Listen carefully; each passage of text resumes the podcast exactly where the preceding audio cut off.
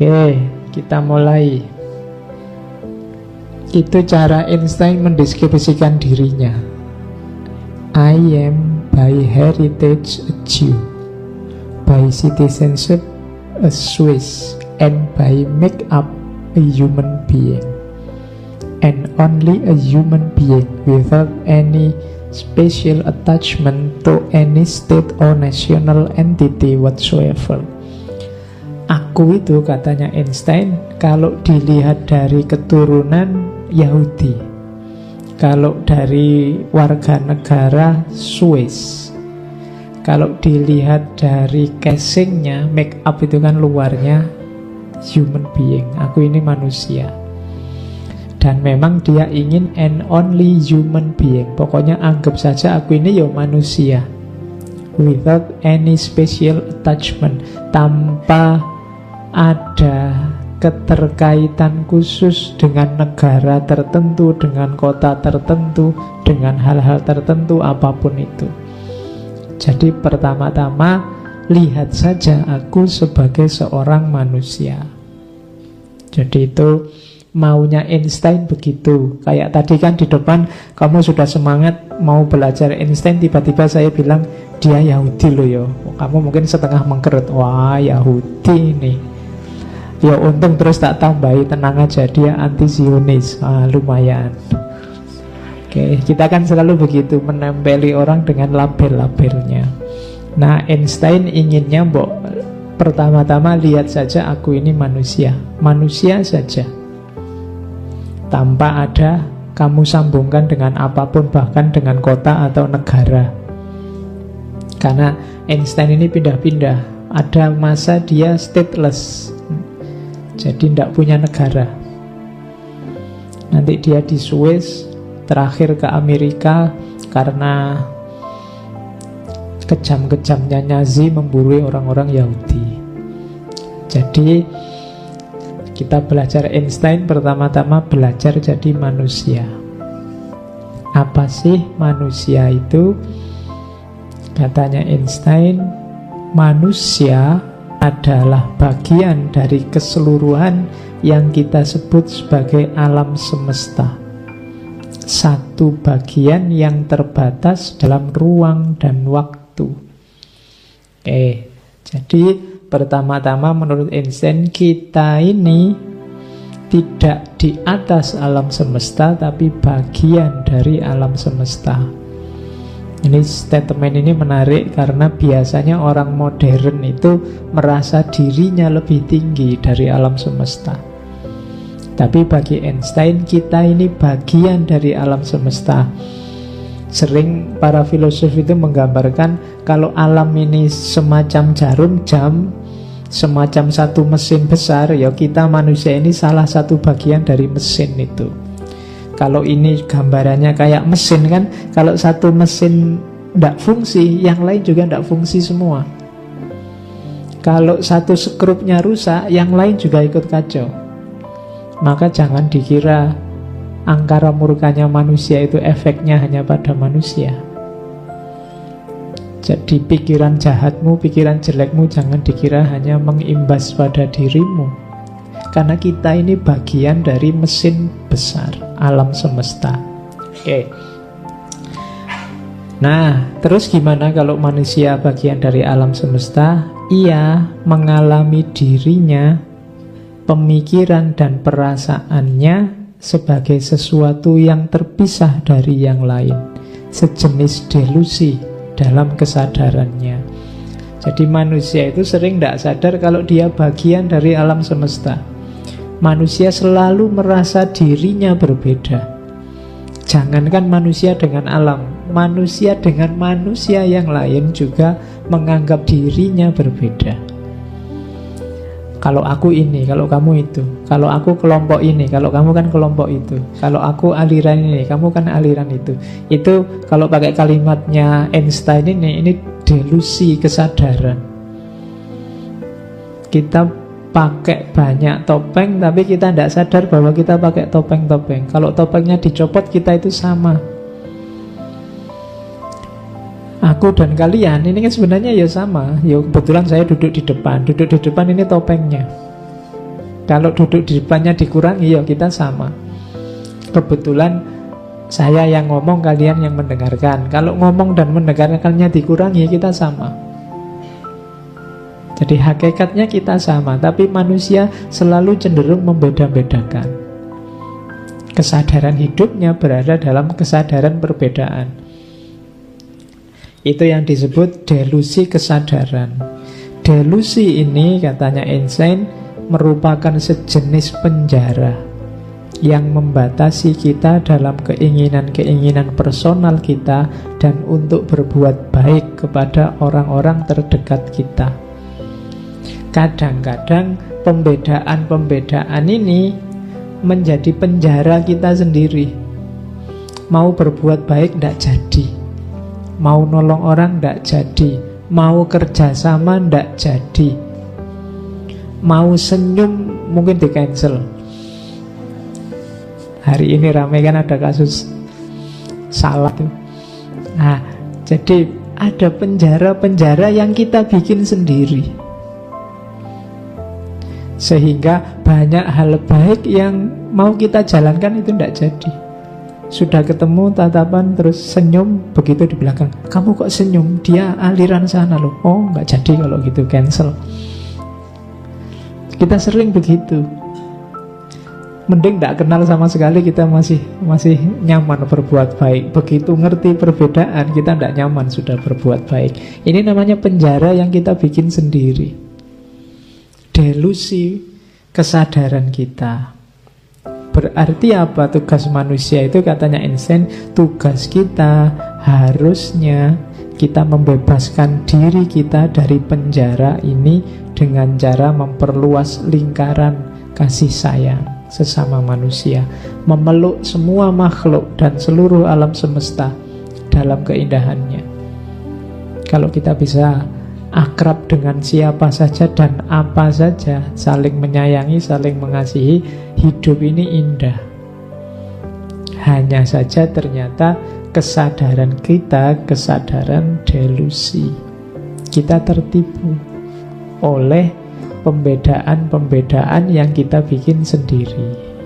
Nah, jadi pelajaran pertama dari seorang Einstein adalah ingatlah semua makhluk di alam semesta ini levelnya sama. Kita semua satu bagian. Pelajaran kedua masih tentang manusia. Einstein bilang, untuk jadi manusia yang baik, aku percaya standarisasi mobil, tapi aku tidak percaya standarisasi manusia. Maksudnya apa? Standarisasi manusia. Kita itu sering bikin rumus baku dalam hidup tentang mungkin kebenaran, mungkin kebaikan, mungkin keindahan yang berhubungan dengan manusia. Padahal manusia itu sifatnya historis, kontekstual. Kadang-kadang baik di sana, tidak cocok kalau itu diterapkan di sini. Kadang-kadang bagus benar di sini, kalau diterapkan di sana tidak nyambung. Padahal banyak orang inginnya menstandarkan apa pun. Katanya Einstein, loh kalau mobil distandarkan tidak apa-apa. Tapi kalau manusia, jangan distandarkan. Kalau distandarkan tanpa ada pengecualian, jadinya tidak manusiawi.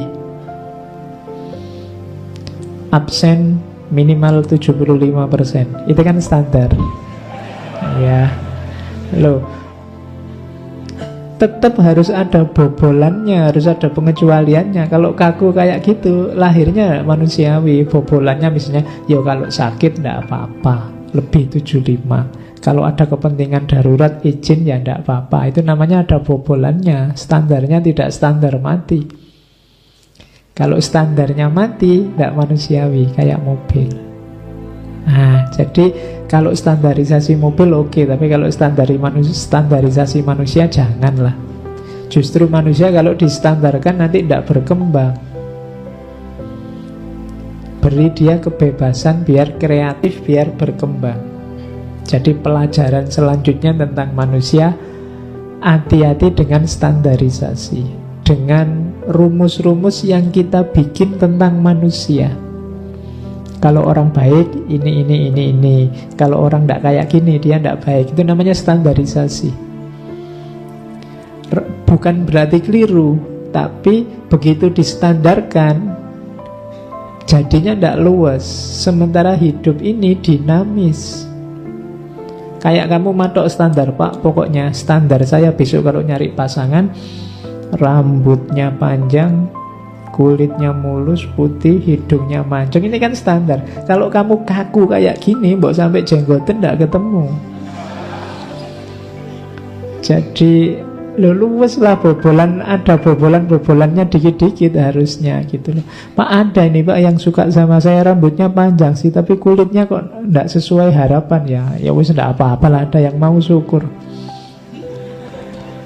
Itu namanya bobolan-bobolan Jangan kaku dengan standarmu. Pokoknya pak Selama saya kuliah Haram bagi saya pacaran misalnya. Lo kamu nyetandar sendiri Nanti kamu sumpek sendiri lo dalam hidupmu. Kalau tiba-tiba jatuh cinta gimana? Akhirnya kul kuliahmu malah kacau balau. Kenapa? Karena kamu berjuang ngempet biar tidak jatuh cinta. Nah, jadi hati-hati dengan standar-standar yang kamu patok. Bukan berarti jangan bikin standar, tapi bikin standar yang tidak kaku, tidak kayak barang. Kalau kayak mobil sih gampang di standar. Tapi kalau manusia ya jangan.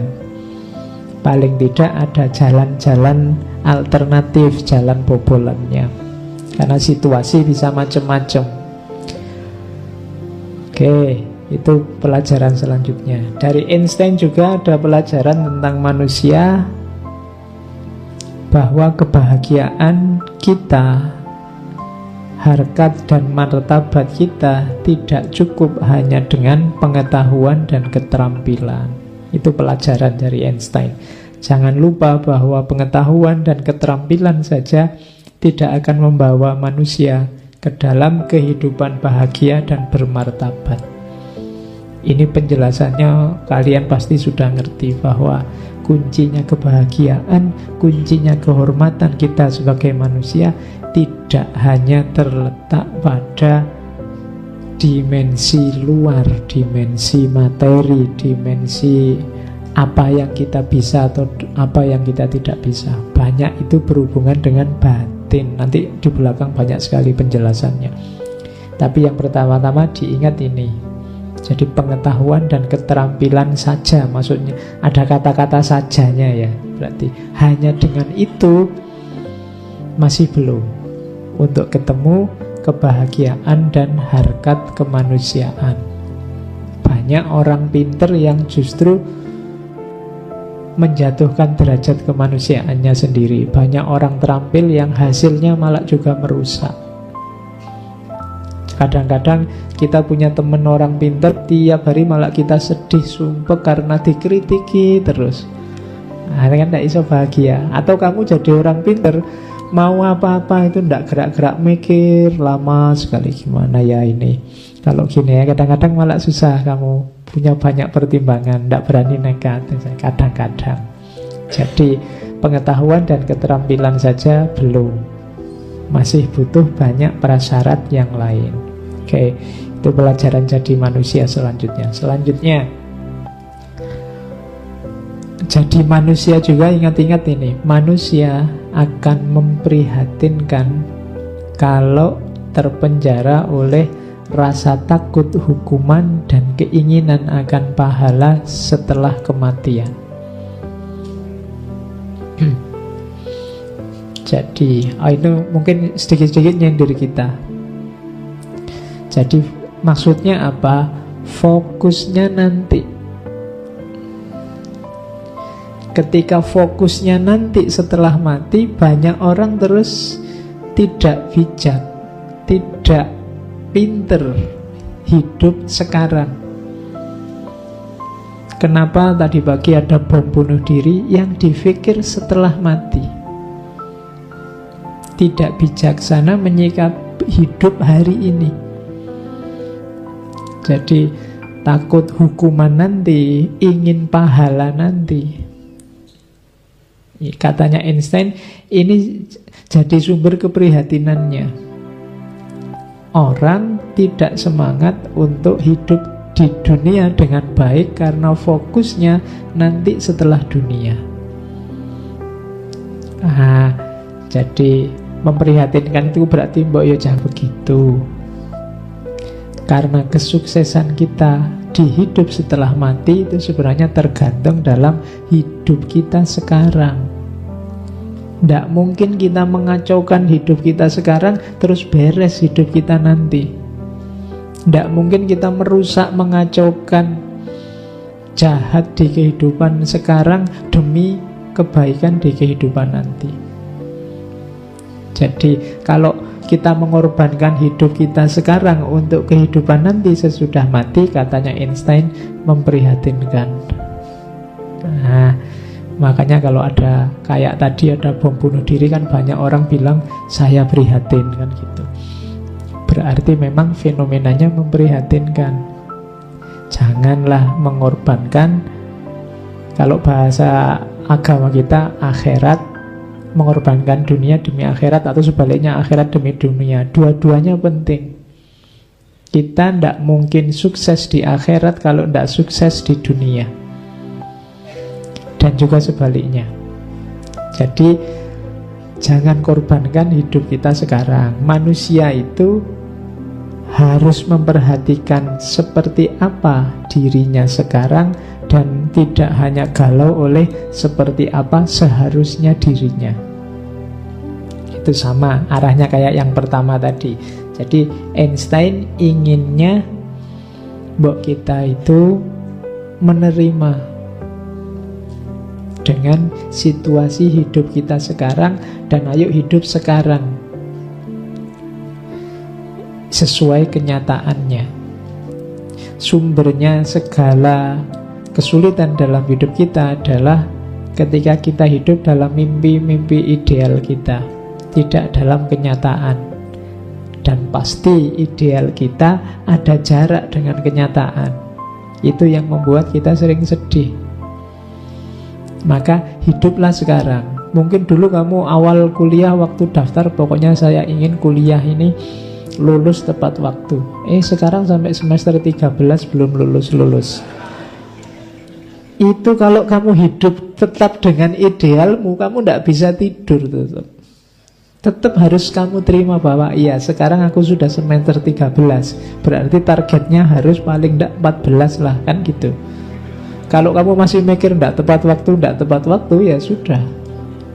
Kamu tidak akan tenang hidupmu. Lalu sudah kelewatan.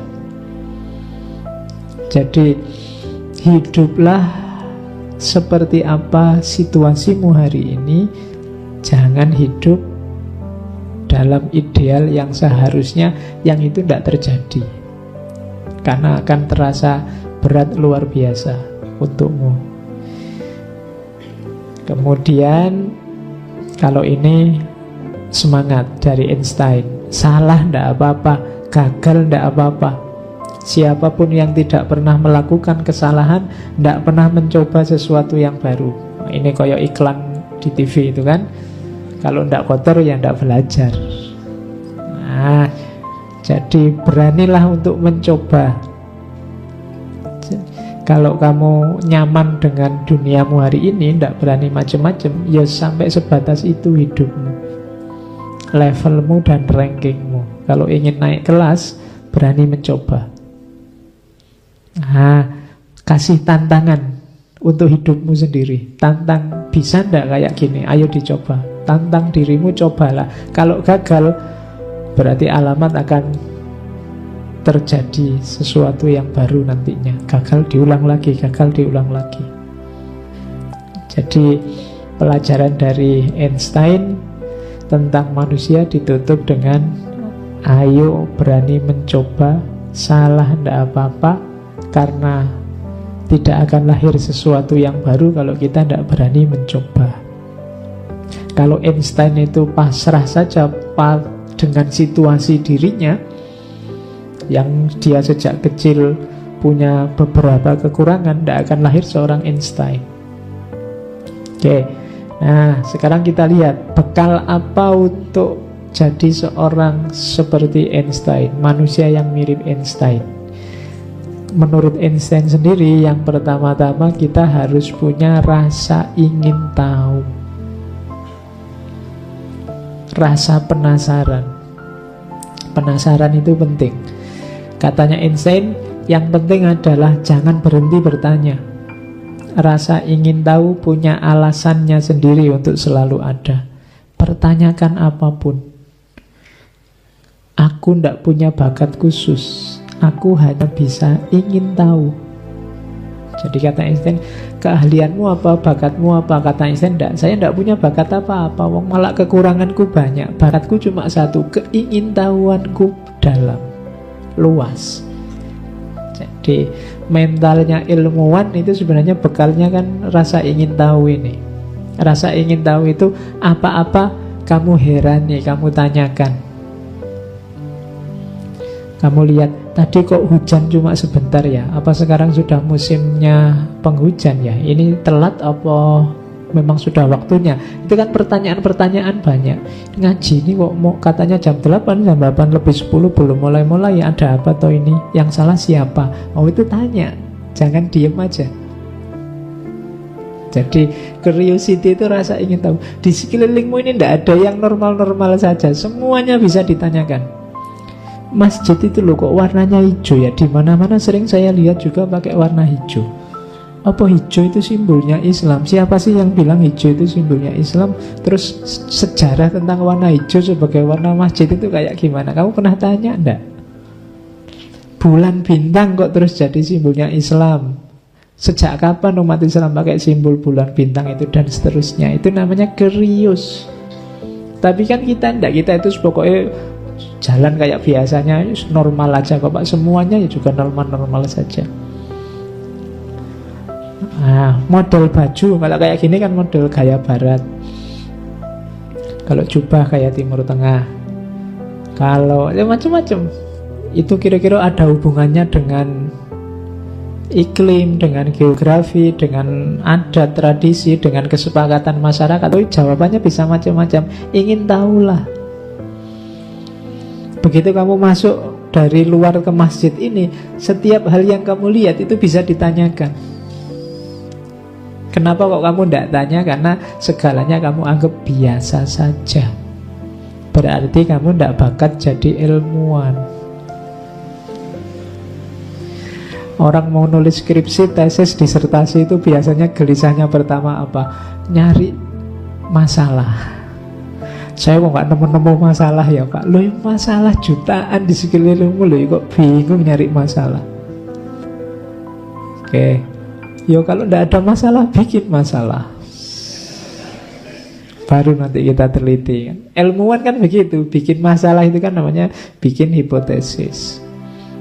Kira-kira jangan-jangan ini, jangan-jangan itu, itu bisa masalah. Katanya Einstein, ia yang tidak lagi bisa heran dan terpesona, sebenarnya kayak orang mati. Matanya tertutup. Oh, itu disindir oleh Einstein. Kamu kan melek, bisa melihat banyak sekali masalah. Ngaji ini apalagi? Oh, masalahnya banyak ini. Ini katanya ngaji misalnya. Kok tidak ada Quran-Qurannya? Kan banyak yang tanya gitu. Ini katanya ini katanya filsafat, malah bahasa Einstein. Kok tidak bahas tokoh-tokoh filsafat? Oh ini loh banyak yang bisa ditanyakan. Jadi tanyalah Bukannya aku terlalu pintar, kata Einstein. Kamu kan nganggap aku sangat pintar, katanya Einstein. Tidak, tapi apa? Aku menggumuli pertanyaan-pertanyaan lebih lama. Jadi, hidupku penuh dengan pertanyaan. Jadi Einstein itu kan sejak kecil terkenal autis. Jadi kalau lihat apa-apa ya direnungi sampai dalam. Kalau kita kan perhatiannya mudah teralihkan ada apa-apa terus sehingga tidak fokus. Kalau Einstein punya kelebihan fokus apa-apa. Nah, mungkin tidak pindah sebelum tahu jawabannya. Oh itu bakat ciri seorang ilmuwan. Dan katanya Einstein, jangan menjadi tua berapa lama pun kamu hidup. Maksudnya jangan jadi tua apa? Jangan pernah berhenti bersikap seperti anak-anak di hadapan misteri besar di mana kita dilahirkan Maksudnya Einstein rasa ingin tahu ini sebenarnya fitrah dimiliki oleh manusia sejak anak-anak. Anak-anak kita, adik-adikmu yang masih balita, yang baru bisa mikir, baru bisa ngomong, itu kan kecenderungannya cerewet. Apa saja kan ditanyakan ini apa, itu apa, kan selalu begitu. Itu kok begini, terus usil, ingin dicoba. Itu anak kecil. Katanya insen, ini dipelihara harusnya sampai dewasa. Ya cuma mungkin terus lingkungannya yang membuat dia terdiam. Mungkin ibu e jengkel, terus alah cerewet, nggak usah banyak tanya. Ah, nggak penting, aja. terus lama-lama dia merasa bahwa bertanya-tanya, banyak omong itu jelek. Jadi katanya Insen, mbok kamu nggak usah jadi. Kalau untuk dunia ilmu jangan jadi tua, cerewetlah. Tanyalah terus kayak kecil tadi. Kejarlah apa pun yang kamu ingin tahu. Tidak usah malu-malu, tidak usah segan-segan, tidak usah males-males. Kamu ingin tahu apa, kejar saat itu juga. Anak kecil itu kan tidak pernah nanti aja nyari jawabannya, mesti ngejar saat itu juga. Nah, apa pun pertanyaan yang muncul dalam dirimu coba biasakan sekarang kejar jawabannya saat itu juga Tadi saya ngomong misalnya kenapa ya kok warna hijau ini jadi tren banyak masjid misalnya Selain warna putih Kamu boleh kan pegang HP kan kamu. Sekarang lebih gampang lagi mengejar jawaban itu Ada Google yang maha tahu.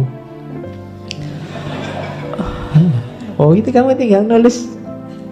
Butuh Coba cek hijau dalam tradisi Islam. Jangan-jangan ketemu. Ya mungkin adanya bahasa Inggris atau bahasa yang lain Ya coba kamu gali. Jangan nunggu besok. Kalau nunggu nanti apa besok biasanya kelewatan.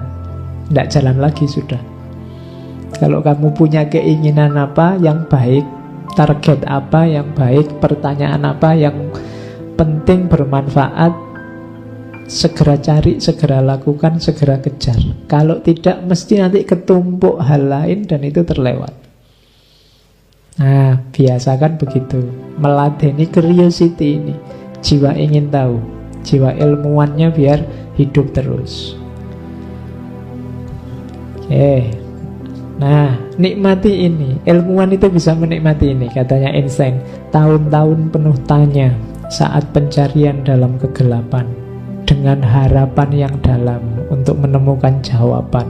Silih berganti semangat dan kelelahan, lalu akhirnya muncullah cahaya. Hanya mereka yang mengalaminya yang dapat memahaminya. Bayangkan kamu saat kemarin nulis skripsi, apa nulis tesis, itu kan tahun-tahun penuh pencarian dalam kegelapan penuh harapan dan cepat lulus ada semangat, ada kelelahan sampai akhirnya jadi fix ketemu jawaban muncul cahaya. Oh itu pengalaman yang luar biasa. Dunia ilmu itu indahnya di sini katanya Einstein. Dari gelap ketemu cahaya itu kan enak. Kayak kita di rumah listrik mati, tiba-tiba listrik nyala. Meskipun matinya sebentar itu kan ada wow-nya sebentar bahagianya. Alhamdulillah, sak kampung itu teriak semua. Begitu listrik nyala Ibaratnya ini Jadi kalau kamu sedang buntu Tidak punya jawaban Ada masalah Terus kamu kejar jawabannya Kamu cari buku Kamu tanya ke sana kemari Sampai ketemu jawabannya Itu kayak listrik habis mati terus nyala Indah Menyenangkan Jadi Kejarlah momen ini dalam hidupmu Untuk mencintai ilmu jadi nikmatnya ilmu itu antara lain ada di sini. Ketika kegelapanmu berubah jadi cahaya. Ketika yang kemarin kamu kejar-kejar dalam kebingungan, sekarang kamu paham dalam kelonggaran. Alhamdulillah, ngerti aku sekarang jawabannya. Ah, itu nikmat. Maka Einstein menyarankan di kalimat yang terakhir itu hanya mereka yang mengalami yang dapat memahami. Maka alamilah kejarlah momen ini. Oke, jadi setelah jadi manusia yang baik, sekarang kejarlah ilmu lewat curiosity dan alamilah dunia keilmuan yang indah. Ini cara untuk hidup yang luar biasa seperti disarankan oleh Einstein.